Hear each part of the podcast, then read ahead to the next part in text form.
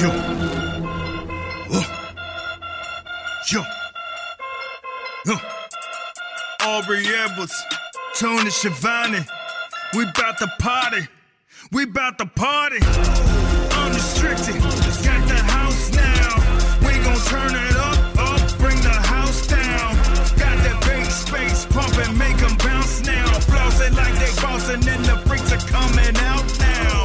This is AEW Unrestricted. We are the official podcast of All Elite Wrestling. Tony Schiavone along with Aubrey Edwards, joined by CM Punk. Hey, buddy. Hey, what's happening? How you doing, man? Great. I think you just asked me that prior to, to us hitting the record button, and I was just saying how I, I just read the the press release about uh, the Owen Hart news, and uh, I'm I'm like uh, I'm overwhelmed. I'm like emotional about it. It's uh, oh god, it's crazy. It's like I, I get it, and just I'm I'm just if it- it's a very short one, I'm going to, if you don't mind, I don't want you to get emo- getting more emotional than you are, but it tell me stories. To, tell me a story, Tony. a story. Long time ago, back in the mountains of Virginia, this redneck kid. No, that's that's another story. who loved Mid Atlantic Championship Wrestling. Anyway, All Elite Wrestling and the Owen Hart Foundation, a nonprofit charity which provides a vast range of assistance and opportunities to individuals in need across the world, are collaborating to honor the legacy of the late wrestler Owen Hart a beloved figure in the pro wrestling community and beyond. This collaboration includes launching the annual Owen Hart Cup tournament within AEW, which will see the winner receive a cup known as the Owen, as well as the the production and distribution of unique and original Owen Hart merchandise, including specified retail goods, as well as the upcoming AEW console video game. And that's why uh, CM Punk and all of us are kind of emotional right now hmm if I can read between the lines here, I, I think it's because of what AEW thinks of the world of pro wrestling. Not only Owen Hart, but it, it kind of brings us all back down to earth. Am, am I saying that right? I think so. Yeah. I mean, deny us now. Like the company that got CM Punk to Right. to come back after seven years, and now, thank you, Martha, Oje, and Athena. I think is is that his daughter's name? I I know Oje. Athena, I think, is right. I'm, for some reason, that, that resonates with me. I'm not sure. If I'm wrong, I I will correct myself at a later date, and I apologize. But uh, I just think it's huge news for wrestling fans. It's crazy. It is crazy. So, obviously, the biggest news we have had is CM Punk's return to wrestling that you touched on. When did you seriously start thinking about returning? Oh God. At some point when I was uh, free and clear of all the Fugazi lawsuits that, uh, that that people filed against me, Yeah. I think that there's a point where that stops and I'm free and clear and I'm like, sweet. And I think the healing can begin. And then it kind of coincided with uh, the rise of AEW and stuff like that. So it was, uh, at that point, it was probably a, matter of time, but I, I don't know if there was like one like aha moment Yeah. that made me go, yeah, that's the place. Uh, but I, I've already said like the Brodie tribute show and the way the Brodie stuff was handled Right. was just so classy and not what I'm used to. Yeah. So it made me it made me raise an eyebrow and go, hmm, interesting. You had mentioned in previous interviews that multiple people have heard it. Every six months, a guy comes in with money saying, Hey, I'm starting a wrestling company. We've got TV, blah, blah, blah, blah, blah. And everyone's kind of skeptical of it. I think a lot of people kind of saw the same thing happening early on, especially those who had maybe been burned by it or whatever. Mhm. Had you been watching AEW since the beginning? Or was there sort of a, like, oh, this could be a thing? I'm hearing things. I mean, I would miss shows here and there because I, I wouldn't, you know, I'd be busy doing other stuff, but I recorded it on the DVR. And if I was home on a Wednesday, I would watch it. And then definitely, you know, social media really kind of help helps you keep informed with the goings on of things. So I would, I would for sure keep up with it that way. You know, I watch it religiously now. I've been involved in many things, as you know. I never have been involved in a sellout of an arena in record time based on a rumor. That's what we got. at the United Center for for Rampage, and I remember we were in Charlotte. Tony Khan said to me, he said, "I want you to go out and I want you to announce the first dance coming to Chicago for Rampage." I said, "Just me?" He said, "Yeah, just you. Stand on the stage and do it." And I remember thinking, "Hmm." I'm going to announce Chicago and Charlotte. I just wonder how it's going to be received. Hmm. But I announced it, and then the pop came, and then the chant of CM Punk came, and I'm thinking, oh boy, this is going to be fucking big. hmm And it was. Talk about your reaction to the pop when you walked out. I knew we were on the right track. You know, like the it was designed to be the worst kept secret. You know what I mean? Because Sure. in a business where everybody likes a surprise, but also knowing that a lot of the times secrets can't be kept. Going back to the Brodie thing, secrets were kept, hmm but also knowing that this is a business and we do need to get some revenue going here. So thought process is no, well, we need to announce it because we need to sell tickets. You'd be stupid to not announce it. Right. I feel like we got the best of both worlds. I feel like it was maybe leaked or somebody found out, but there was still a giant question mark or a cloud of mystery over it because it was, oh, th- no, there's talks. He signed, but maybe he did, you know, like, like I, I read a report that I had signed. I never signed my contract until I was in the United Center, like maybe 90 or 30 minutes before I walked out.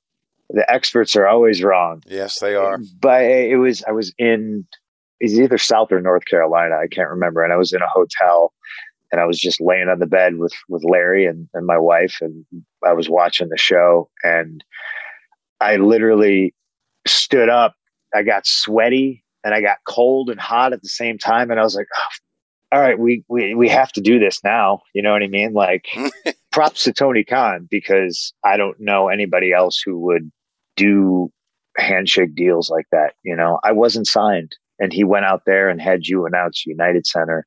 If I was one of those carny fuckers, I would have called up the other con like that night and been like, Hey brother, you know, Yeah. what can you give me to not go? You know, like, but that was never, Tony trusted me to not be that guy. Yeah. And I'm not, I'm not that guy, you know, I think that's a beautiful part of the relationship, but man, I got hot flashes, cold sweats, pits are sweating. I was like ready to go to bed, and I was like, I gotta go work out. Like I gotta go do something with this energy. Like I, I'm, I'm like freaking out. You know, that was my night. Like during that that announcement, and then I thought the little Darby promo afterwards. I was like, man, he really hit it out of the park. He did real good with that. Yeah. So it was fun to be able to like sit in a hotel room and watch the television show and watch it all happen. I was like, it was exciting. United Center, everything's quiet. We see the lights, people are chanting, and then Cult of Personality hits. Mhm. And I had a running bet with my husband whether it was going to be Cult of Personality or Killswitch Engage. Oh wow! Did you lose or did you win? I lost. I was hoping there was going to be maybe a callback. Like, no one lost. Let's just be real here. Everyone is very happy it's Cult of Personality, but I'm curious, like, why why the choice of Cult of Personality, and how did it feel hearing that music again? I have been fortunate enough to be friends with a lot of great bands, a lot of talented artists, and to use a lot of those songs for entrance music. Cult of Personality, I think, transcends everything.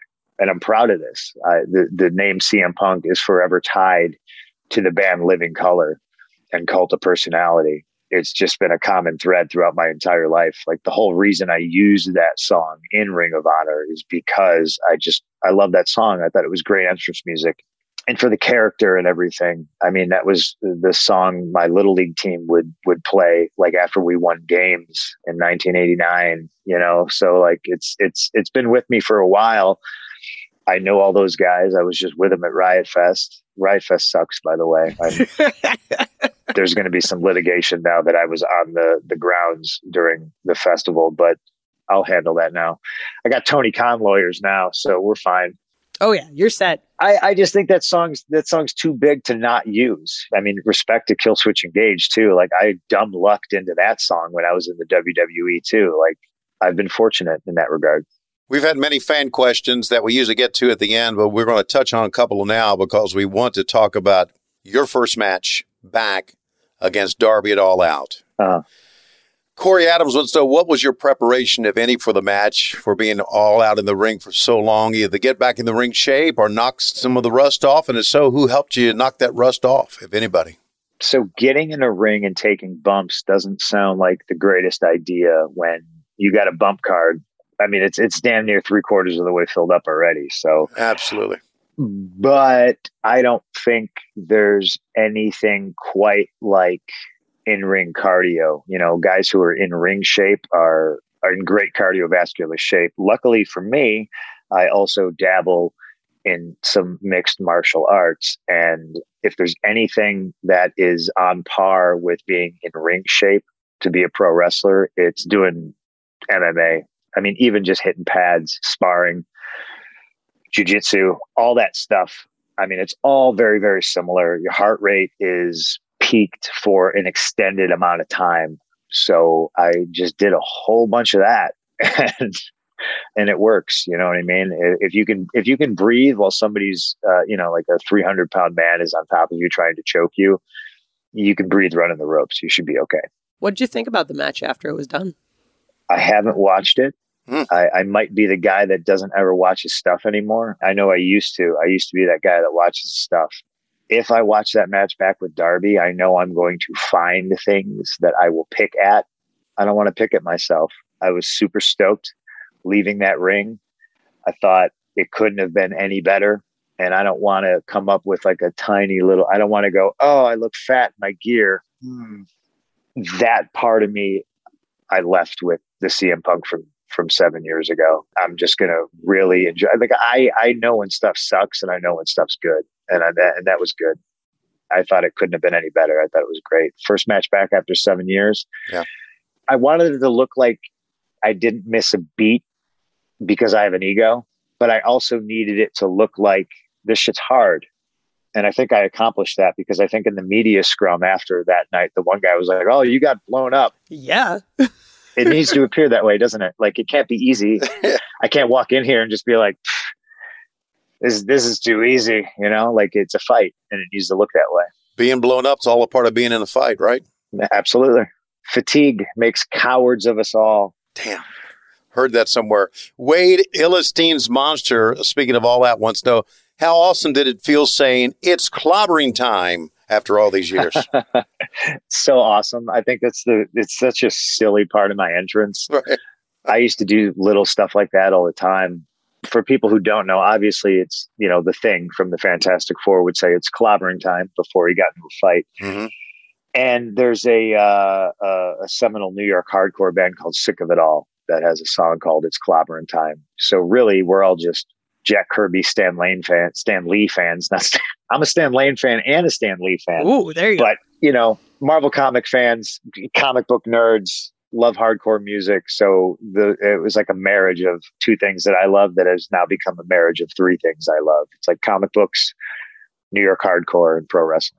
One of the things I'm particularly excited about as as someone who hasn't been in the business for very long is bringing in people who are veterans and considered some of the greatest and being able to learn from you know their history and their mindsets and being able to grow and whatnot. And one of the things that you've said uh, is coming in and working with the younger talent. So obviously starting with Darby, but I think you had called out Will Hobbs back in February of this year as well. By the time we're filming this, it's before your match with Hobbs happens. But why why Hobbs next? We'll peel back the curtain a little bit here, which it is what it is. I, I, I think I need to show a varied, just different looks, right? Like I didn't dream in my wildest imagination I could be this big of a baby face, so to speak, right? Mm-hmm. Like, but it's pretty crazy, and I think we need to ride the wave. And I never liked baby baby matches. I always felt like somebody needs to be the heel a little bit, and I don't have any of that with Will Hobbs. I got a guy that is gonna knock my dick in the dirt, and I'm gonna get the sell. Yep.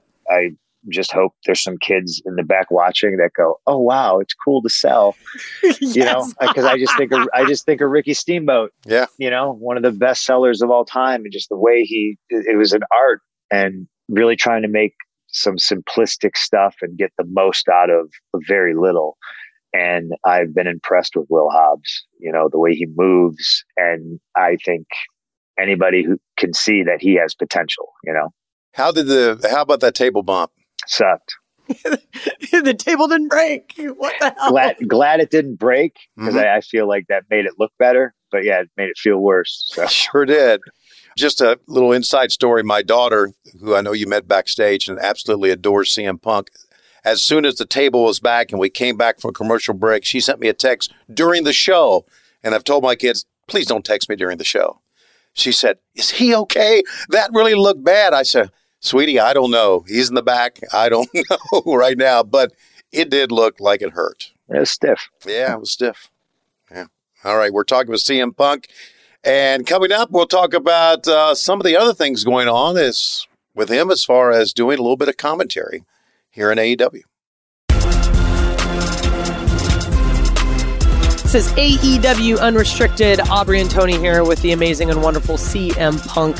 Talked a little bit about, you know, coming to AEW, working with younger talent, but one of the other things you've been doing a lot recently is commentary.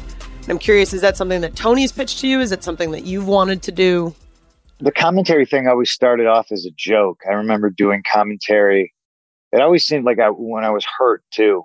I remember the first time I ever did commentary, I think was for Ian Rotten's IWA, and I had fractured my skull, but I still would go to shows because I was a loser and I had nothing else to do. And I remember just being there and Dave Prazak and me did commentary, and I think we wind up doing like a whole deathmatch tournament commentary, and it was, you know, it was fun and I think we were we we were a really good team. I think we were like really good at it. So like that grew into when I was injured in WWE at one time. Like I would sit in and do commentary. I don't know. It's just something that kind of came natural to me, and everybody was always like, "Wow, you're you're really good at this." Like, what the hell? We had an idea of me doing commentary on like. um you know, like one of Darby's matches, and we did that. But I was legit backstage going, I want to do the whole show. Mm-hmm. I'm not trying to take nobody's job. I just think it's a cool way to get CM Punk on the show without doing the same things over and over. It's just a different look. Obviously, selfishly, I was like, I want to work with Tony and, and JR and Excalibur. And, I, I got to have a lot of fun and we got to do a, a cool little angle out of it and made it look different. I, I think maybe Darby put somebody through the announce table and that was already that was a while ago. So we got to do something a little bit different. And doing commentary with those guys is a blast. Well, it was very apparent to me as it was going on, and even afterwards, I remember thinking, we got to find a place for him at the table because he's really, really damn good at what he does. It, it, it was great. It was great working with you. You knew how to put the product over. Obviously, you're a pro, but you, you knew all about the stories and everything, and it was good stuff, man. It was great working with you. Well, thank you. I hope we can do a lot more of it. We will. We will. we, we talked about your mentoring uh, the younger talent. Is there something that, uh, and, and you know as well as as we all do, how great it is backstage, uh, the the atmosphere and that we have. Uh, what's some of the things you'd, you'd like to maybe instill in, in the younger talent? Some of the things that you think important in their journey as being a pro wrestler. So I, I think saying I'm here to, to to mentor and and all that other stuff, I think that can be a slippery slope because I don't think there's a one right way to do most of anything through trial and error. I think I've found that just leading by example is possibly the best way to do stuff. Right. I mean, when I was a kid, I would I would watch wrestling and I would be like, "Whoa, holy crap! Bret Hart and Shawn Michaels are great. I want to do what they do." So you kind of formulate the opinion in your head that, like, well, those are guys that I want to emulate and I want to wrestle like them. You know, so you want to be like them. A guy like Eddie Guerrero, same thing. And then you eventually wind up working with these guys and then you can pick their brains. But but also it's just like watch what they do, understand that there's a lot of hard work that goes into it. And then if you have the ability to ask them like, hey, why do you do this or why don't you do this? I think that's the best way to do it. You know, I'm not there to watch the entire show and when people are done be like, hey, you did this right, you did this wrong. But I'm I am there to help. So if anybody wants to help, all they got to do is ask, you know. And I always try to preface it with, look, you can ask 10 people, you're going to get 10 different opinions. Mine is not correct, you know, just understand that. And this is why I do certain things. But also, I think, you know, just me going in the ring and doing what I do, or just how I conduct myself backstage, doing commentary, like whatever it is, I think a lot of people could just watch that and be like, okay, it's not 100% the only right way to do something, but that is a right way to do it. I get it. I uh, leading by example is is the best way to do it. The fact that you are backstage with all this talent, obviously they see you and they see how you handle yourself backstage and how you handle yourself in the ring. That is obviously, I agree 100%, the best way to do it. Just lead by example, which you which you've done. Yeah. So I want to circle back to the beginning of this podcast a little bit. We talked about Owen Hart Foundation and AEW's work with it. What sort of influences do you pull? Because you had mentioned like work watching Eddie Guerrero, watching Bret Hart, getting to talk to those guys. Is there any sort of influence you still pull today from those matches, or any sort of match that sticks out to you? Oh, for sure. I, I, I mean, it depends on what the situation is, but I, I think you can see fingerprints of a lot of different guys all over everything I do. Obviously, I'm known as a talker, right? Piper is a guy that I watched religiously, and I don't think the majority of Roddy Piper's greatness is realized based on stuff he did. I, I think stuff he did in California and in like Georgia or for Jim Crockett promotions, like I think that stuff, or in Portland, I think that stuff is like light years better than like any of the stuff he did for WWF or any like that. But his WWF stuff is so great too. But it's just like there's all kinds of hidden gems out there. I think Bret Hart is legit the best there is, best there was, the best there ever will be. His stuff holds up. I was a Shawn Michaels fan when I was a kid because he did flashy stuff and, you know, he was cocky, but some of his stuff doesn't hold up the way Bret's does. Bret's is timeless. You know, Bret is it's corny. He's the excellence of execution. And he called himself that. But at the time, it was a cool nickname to me. But now I look back and I realize, man, like everything he does is fundamentally sound. Like he didn't misstep in the ring once. Like everything he did, there was like a reason for it. And you watch his matches and you're just like, oh, that's kind of how I want to build my stuff and what I want to model myself after and then the same same with a guy like Eddie Guerrero, just like fundamentally sound, but then could do like these amazing things. Like he his his understanding of lucha and how to incorporate that into American style and make it make sense and like blow your mind. It's like tremendous. I mean, I, I I've worked with a lot of great guys. I think I always mention, you know, like I got to work with Steamboat. I got to do stuff with Bret, Tracy Smothers, Chris Candido. I don't think I, I, I Raven is a guy I don't think I've I've ever really mentioned him, and he needs the the credit for being really the first guy that I I worked with that would sit me down and literally be like, "Okay, you're the shits." and he was a little harsh at times, you know, and I would be like, "Man, all right." I mean, he he helped me get a grasp of having stuff make sense. He helped me a lot when I was just like a dude doing matches, you know, and it was more about like, uh, this is going to be like a New Japan Super Juniors match because they do cool moves. And he was a guy who was like, just try to slow it down and have stuff make more sense. Okay. You mentioned Eddie Guerrero, obviously Bret Hart, Ricky Steamboat, some of the great in ring workers. But you know as well as I do, and, and everybody knows who knows you, that you have to be able to talk to get over. I've always felt that. You can be an in ring worker, but you also got to be able to talk yeah. and to cut a promo. And that you have cut some of the great promos ever. Obviously, the pipe bomb one is one that everybody talks about. It is must see on YouTube. I've looked at it many, many times. When that was going on, did you realize how big that would be throughout the years in wrestling? No, I don't think so. And I always tell this story too. When I was done with that, I remember walking back up the ramp mm-hmm. on the fly thinking, well, I can't go through the curtain because I just did this promo. If I go through the curtain, kayfabe wise, I'm I'm fist fighting somebody. Yeah. So I went I, I went like side stage, which was just a little another little tiny thing that made people go, hmm, this is weird.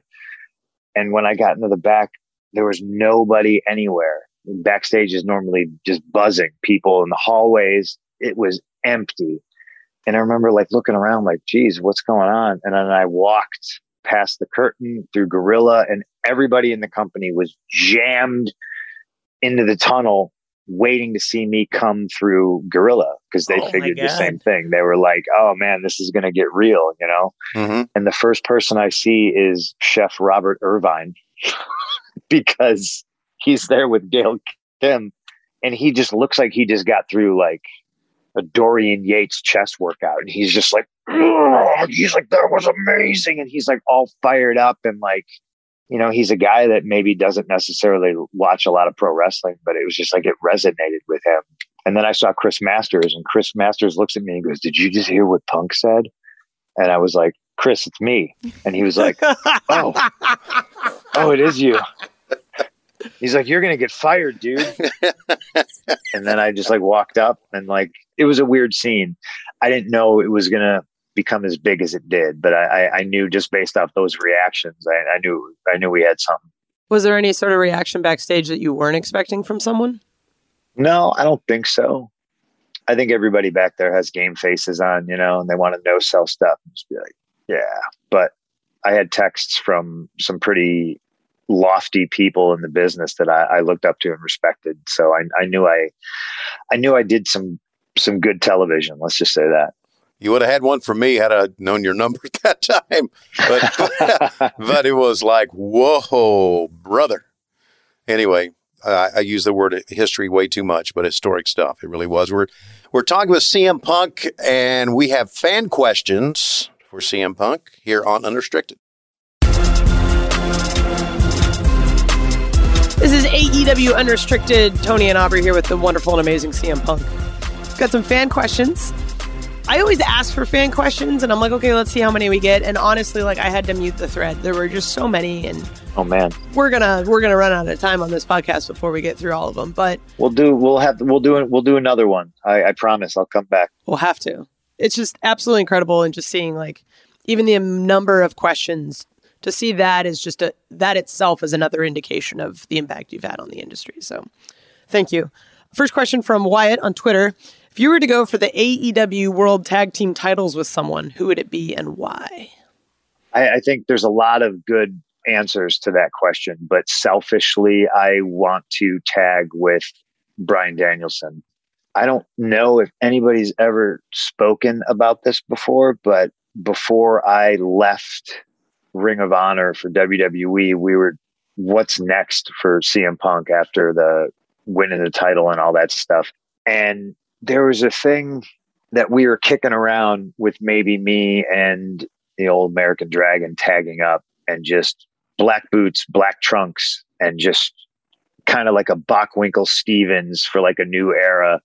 And of course, we were both like, yeah, that sounds like something we could really sink our teeth into. So I still think there's potential to do that. Sounds pretty damn good to me. BJB says on Twitter, has security talked to you about jumping into the crowd? I laugh as I see security guys trying to fish you back out with some of their stressed out look on their faces. Yeah, they've they've talked to me about it. It's like they lean towards trying to tell me not to do it, Right. but they're also kind of like, is this going to be a thing? like, can we maybe not? And I'm and I go, guys, I I really I don't know. I just go out there. And the last time I did it in New Jersey, there was a dude who was just like, I'm going to catch you, and I was like, okay, that's good to know. So I did it. It's all spur of the moment. It really is, honestly. I get it. It's great stuff. You got to keep doing it, buddy. Don't put any pressure on me, Tony. Don't put any pressure on me. Got to do it every time. Every time. Jump from one side of the ramp, they fish out, and jump to the other. The crowd surf is going to end up being like that section of tickets is going to sell first at every show, just in case. Well, let's get some 350 pounders in there so they, you know, properly catch me.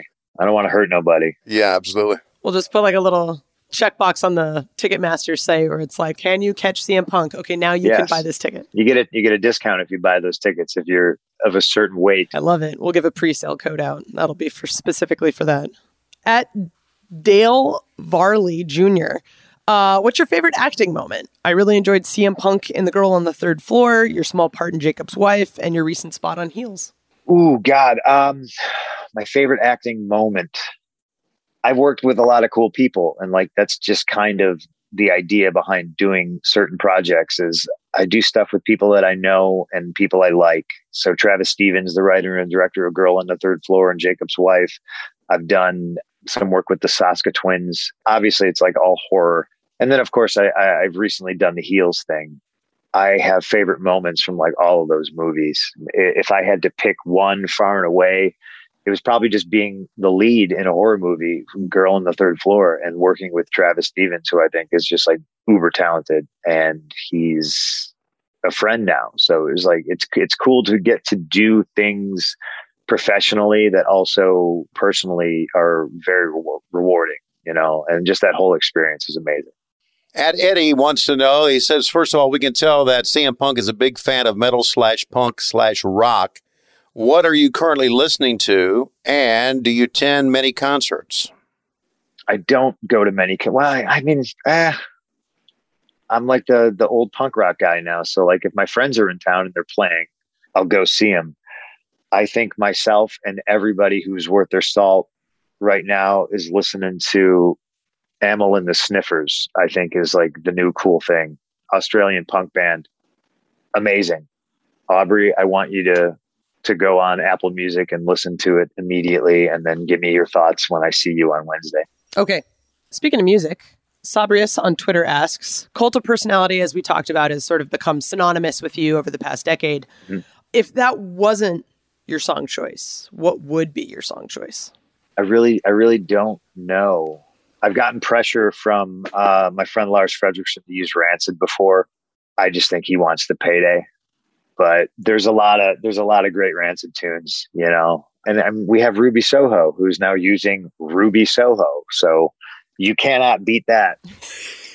I don't know. I would i would honestly change it probably every week if i could. I, I love cult of personality and that's number one. But if that wasn't a possibility I, I would love to just be able to change it use whatever song i was listening to that day that got me through a workout or something like that at Carissa Lopez wants to know aside from the incredible talent here in AEW, have you ever thought about wrestling people from New Japan Pro Wrestling? And if so, obviously we're bringing in some talent there. Uh, who is someone from New Japan that you would love to get in the ring with? I think there's a lot of people in AEW that would be, you know, first in line, obviously. Right. But there's guys that I feel like are like measuring sticks, right? I'm going to get into the ring with Kenny Omega one of these days. Yes. Find out what he's about. You know, obviously Kenny had these great matches with Okada. I think Okada is that measuring stick for New Japan Pro Wrestling. I also think Tanahashi. Those are probably like the two big names, and then there's young William Ospreay. Mm-hmm. I mean, there's so many guys. It's it's almost unfair to talk about them before I talk about all the AEW talent. There's just so many options. There's a lot of options and it's exciting. The Forbidden Door sounds corny to me. Like I always think it's it's funny when people are like the Forbidden Door, and I'm like, all right, I get it, but it's a real thing. I look at a guy like um, like Moxley, and I tell him every week I see him, I go, man, I it's not jealousy, it's envy, yeah. which might be equally as bad. But I'm like, bro, you get to work Suzuki. I mean, come on, that dude's a legend. Like, so he's having the time of his life, and it, and it looks like fun. I, I would like to get a taste of that. Got a question from Guy Walks Into a Bar. I would like to know what CM Punk's favorite horror film is. Separately, I'd like to know his favorite horror franchise and horror icon, like Jason or Freddy, Leatherface, Myers, etc. Number one with a bullet is 1978 Halloween. For obvious reasons, uh, John Carpenter is a master of horror. I think maybe a close second would be his uh, remake of The Thing as far as franchises go, just for the dumb fun of everything, I would say Friday the Thirteenth because they're classic, and that's what I grew up on. And the the lore of Jason Voorhees and like how silly it gets, and the supernaturalness of it, and then they put him in outer space. That's just classic. Uh, Mohammed Surti, at, that's at Mohammed Surti, would like to know, given that CM Punk has previously written for Thor for Marvel Comics, has he ever uh, investigated writing, creating his own original superhero villain for the Marvel 616 universe. Oh, wow. Marvel has never asked me to like do anything like creator owned. Yeah. But I have had other companies. There's a standing open offer that I can do creator owned books. I just don't, especially now, I don't have the time. Yeah. But it's always in the back of my head. Writing Drax and Thor, and I did a Shang-Chi one shot, and now the Shang-Chi movie's out. Like, it was fun, you know, but writing is like a different kind of pressure, and I don't do well with deadlines. So I'm positive I will do more and I'll get back to it, but right now it's a little busy. I have a I have more than one job now, and it's it's tough. Got you. Got a question from Devin Dowling. Which tattoo means the most to you? Probably one that I haven't gotten yet. I'm slated to get a Larry tattoo. You don't already have a Larry tattoo. I don't I don't have one yet. No, I've been talking about it for a few years. I don't know. I got so uh, there's a bowl of ramen that means a lot because I love ramen, and then I got that the Billy Goat for the the Cubs. Let me say this, if I can interject here, that I'm getting my first tattoo on the 27th of September, What? and it's my dog too. Hell yes, hell yes! I can't wait to see that. I cannot wait to see that. Yeah. I feel like I got to get a pet tattoo. Jeez. You do. Okay. Dustin H, 88 miles per hour. Dustin H, 88 mph.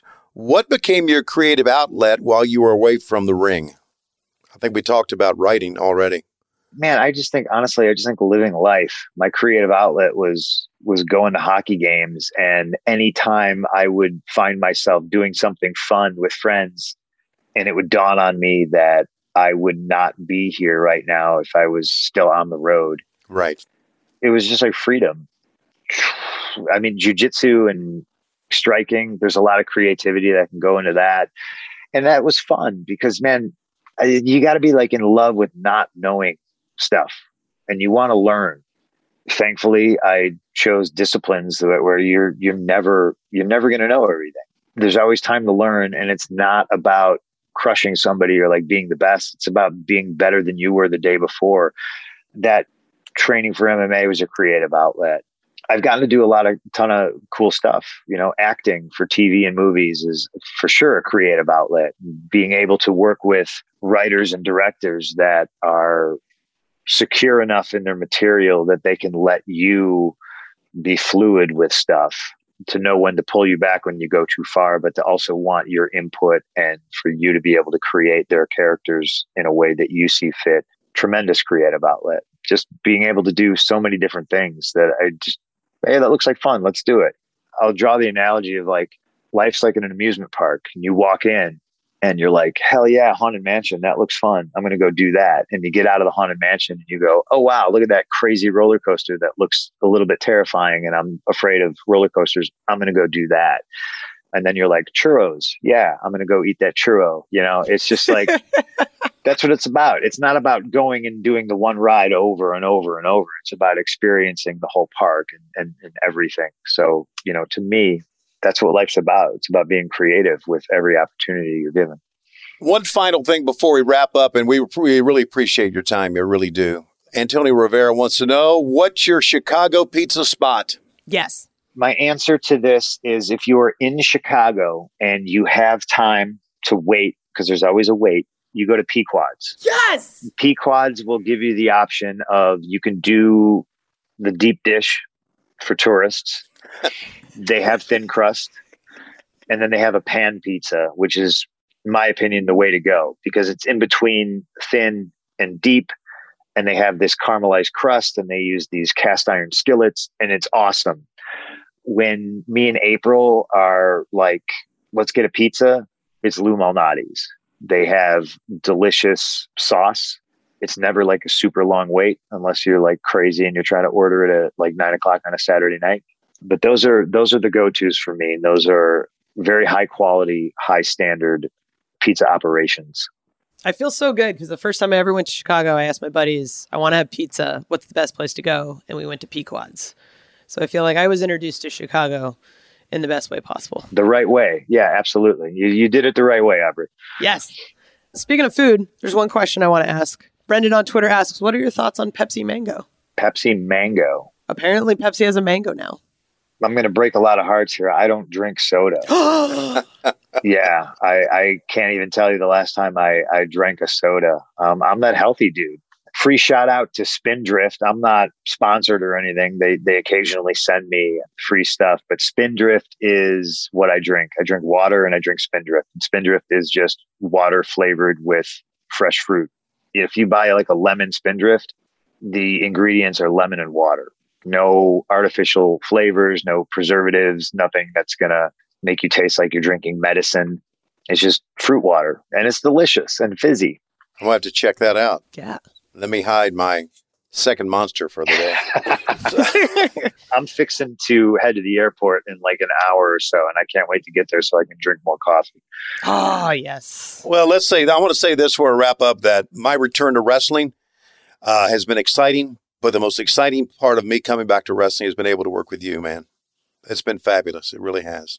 The best is yet to come, dude best is yet to come. I agree. You talk about legendary runs and and doing legendary fun stuff. Like we haven't even started yet, guys. I promise. I promise you, it's going to be fun.